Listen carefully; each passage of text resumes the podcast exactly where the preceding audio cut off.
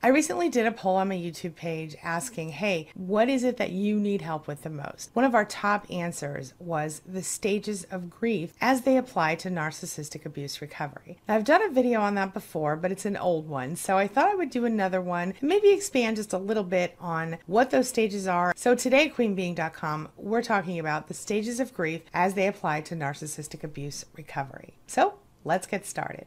Closed captioning provided by Athena Moberg and CPTSDFoundation.org. My name is Angie Atkinson, and on this channel, I offer free daily video coaching to help you discover, understand, and overcome narcissistic abuse in toxic relationships. I like to call it toxic relationship rehab. So, if that sounds good to you, hit that subscribe button and let's get going. So, it's important to understand what the five stages of grief typically are in a regular grieving situation. And those are denial, anger, bargaining, depression, and acceptance. So, if you can think about the standard stages of grief, you could kind of see how they would apply to narcissistic abuse recovery. So, while a lot of people end up going through the stages of grief during narcissistic abuse recovery, they look a little different and there might be a couple more stages. So, let's just kind of talk about that and what that looks like. So, in general, depending on who you are and what you're all about, the first stage when we're talking about narcissistic abuse recovery is complete and utter devastation shock, that kind of stuff. How does that look? Well, it looks a lot like you're completely blown over. You have no idea what you've been going through for all of these years. And this stage is less likely to happen when you've actually been in a relationship with a parental narcissist because even though you you might be shocked to learn the truth, you're not completely devastated because you've been dealing with this since you were born.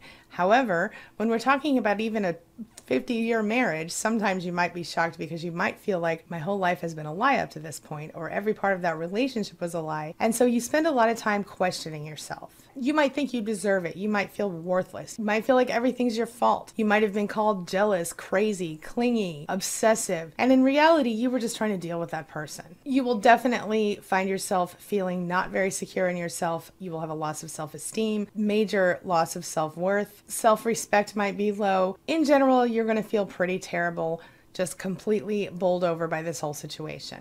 Now, this will come before the stage of denial, which comes next. For most survivors, we kind of go through this. We start doubting ourselves. What if they're not really a narcissist? What if I'm the narcissist? This kind of thing. And a lot of times, when the narcissist moves on to a new person, you find yourself seeing them with a new person, like everything's so amazing over there, and you're the one over here miserable, and you don't even know what this is all about. So you start going, maybe it was just me. Maybe I was just overthinking it. Maybe I just got too whatever. You go through the denial phase then I think instead of where we, a lot of people go through the bargaining phase when they're grieving, I think at that point, as survivors, we tend to go through this phase of let's figure out what we're dealing with. Maybe this is part of the discovery phase, right? We start to kind of do our research on narcissists, we start watching videos, we start reading articles, reading books. We find ourselves feeling like we can't fathom that another human being could possibly act this way, could possibly have a lack of empathy to this extreme level that the narcissist does. During this time, we feel really doubtful of ourselves. We still blame ourselves a lot for all of the stuff that happened. We start forgetting some of the bad things that happened and start focusing on the good things, which is why I always recommend that when you're in the most painful emotional state, you do your best to write down as much as you can about your feelings in those moments and what happened to cause them. Because then, if you do start to forget, we call that uh, like abuse amnesia. If you do start to experience that, then you could pull that list out again and take a look at it and remind yourself why you don't want to go back, why you went away in the first place, or why, even if they left you, it turns out it's a good thing. During this phase, we start to ask ourselves, did I ruin the relationship? Maybe I should have just tolerated all that stuff because of the few minutes a, a year that person's a nice person or whatever. We ask ourselves, how could somebody that acted like they were so in love with me at some point in, in life actually hate me. And if this is our parent, we ask ourselves, how could somebody who gave birth to us really not love us the way that we thought they did or should? Basically, what it comes down to is that during this stage, even though we're educating ourselves, we're also wondering, was it me? And that's part of what we do to educate ourselves. We start to figure out these kinds of things. This brings us to the understanding phase, which in my duo method is the second stage. This brings us to the point where we're going, okay, I'm doing my research. I'm starting to get it. I'm starting to recognize what it is I'm dealing with. And I'm almost to the point where I'm ready to start to the, you know, move into the overcoming phase. But first, because a lot of us are empaths, because a lot of us are intelligent people, we need to understand the logic of it. And the logic doesn't exist because narcissists and toxic people, they don't work on logic, they work on pure emotion. But if we're going to heal, we have to try to understand like the science and the psychology of it. At least I did, and I think a lot of you do as well. So this is where the understanding phase works. We can start to really dig in, really get deep, and understand beneath the surface what all this stuff means. This is where we start to understand the cycle on a deeper level, the idealization, the love bombing, the devalue, the discard, the hoover, and how these these kinds of cycles can go throughout relationships for years over and over again in different ways. We need to understand how narcissists think. We need to understand why they think that way and what all that means. And I think going through the science of it makes a huge difference. This is when we start to understand gaslighting and how, how narcissists intentionally choose to control us with these manipulation tactics. And knowing that this person that we trusted, that we believed in, that was our everything on some level, was actively betraying us during our relationship with them. And this is true whether we're talking about a romantic partner, a friend, or a family member, even a parent. Turns out betrayal is what they're all about in so many ways. And I don't even think it's about betrayal for narcissists. I think it's just about being in control and getting what you want in the moment and not really caring how other people feel. A lot of people go through the anger stage. I think we go through a stage of more than anger. I think it's rage for us. And I think it's because we start to become indignant. We start to recognize years of abuse. We start to be angry. Angry is not a good enough word for it we start to be filled with rage. We start to be able to clearly see this person was brainwashing me. This person was manipulating me, was gaslighting me, was treating me horribly, and I'm PO'd about it. I'm so angry. I'm filled with rage. This is also when we start to want to get revenge and we start to feel like we need to make them feel the, the same kind of pain and horror that we felt. We talk about it all the time to the point our friends get annoyed with us. That's when we need to hurry up and join a SPAN or something like that, a support group, because we need to talk to other people who have been there also. We are angry that we've been minimized and invalidated over and over again, and that nothing we have done will help us to get validation from the narcissist. We learn about cognitive dissonance and how it causes us to misplace our anger sometimes and push people out of our lives who we shouldn't. That cognitive dissonance is the thing that sometimes keeps us in the relationship and then we're mad about that because how dare we fall for something like that? We get mad at ourselves we get mad at the narcissist and really anyone else who is affecting our relationship with them. What we need to know is that at this stage this is not the time to create any action in your life. If you need the anger to push through and get out of the relationship then use it.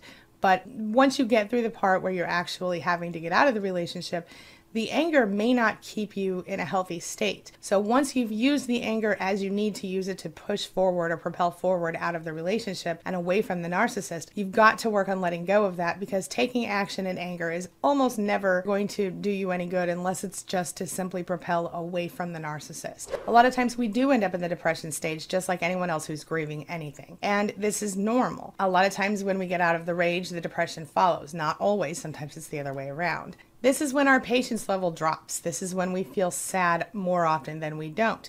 This is when nothing seems exciting to us. We're listless, we're miserable. We secretly hate everybody a little bit who's happy in their relationships or who has a great parent if our parent was the narcissist. We start to realize the things that we lost.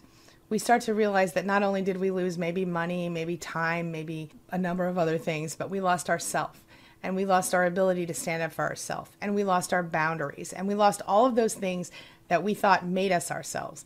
And if we were in a narcissistic relationship with a parent, then it's a whole other ball of wax because very often we have no idea who we are, and this is very depressing for us. But there are things we can do to get around that, and we're going to talk about that in future videos. But in the meantime, if you're struggling with that, go over to queenbeeing.com and download the Passion Planner at queenbeeing.com slash passion. It's free, won't cost you anything, and it's a it's a great little thing to kind of help change your mind and move you into something that actually makes you happy and figure out what it is that makes you happy. At this point, we get to the overcoming phase or the healing phase. This is when it all starts to make sense and come together. We start to take all the lessons we've taught ourselves by doing our own research and learning, or whether we went to therapy or we did it through coaching or we did it through actually just like watching videos and, and reading things. We start, it all starts to come together and make so much sense at this overcoming stage. And then we start to look for something bigger, something better. We start to realize that other people made it past this horrible thing and we can do the same thing We start to want to know more things. We start to look for our passion and we start to think about what's next for us. And this is when life starts to get really, really good. And that, my friend, that's when we get to the evolution stage or the self discovery or the personal growth phase of this whole deal. And this right here, this is the special part. This is what most people don't ever get to in their lives. This is the silver lining of having gone through this kind of abuse.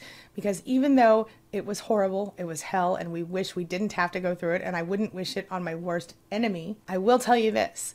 Had I not gone through all of that mess, I would not be as evolved as I am as a person today. I would not understand people on the same level that I do.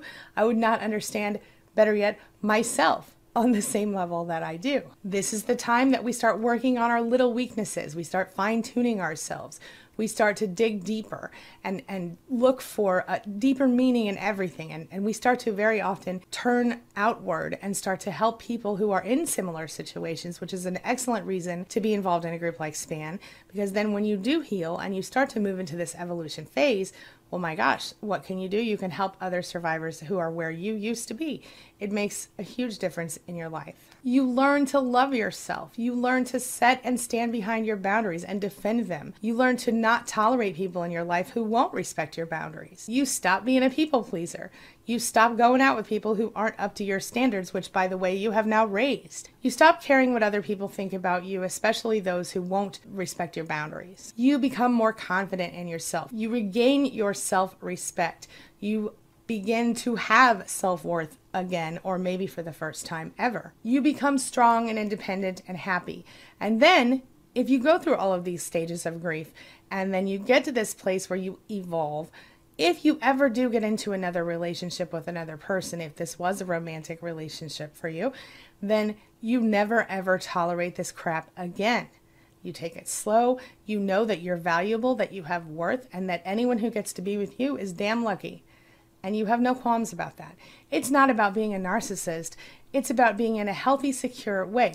You care how people feel, of course you do, but you don't allow your your concern for other people's feelings to be the cause of those people manipulating you. This is when you stop dwelling on the past. You start to focus on what you're grateful for every day and three things you love about yourself. I suggest that. And you you work to be happy and at peace. You recognize that you deserve to have those things in your life. This is the place where you want to live in your constantly evolving state. I think it's a beautiful thing, my friend. What do you think? This brings me to the question of the day. And the question of the day is Have you gone through the stages of grief as they apply to narcissistic abuse recovery? And were your stages similar to mine or were they different? Share your thoughts, your ideas, and your experiences in the comment section below and let's talk about it. All right, that's all I've got for you right now. As always, thank you so much for being a part of my day and a part of my life. And hey, thanks for letting me be a part of yours. It really does mean a lot to me. Now, before I go, make sure you take a look at the videos I'm leaving for you right here and right here. And while you're here, go ahead and hit that subscribe button right there so we can stay connected and continue on this healing journey together. I'll see you soon.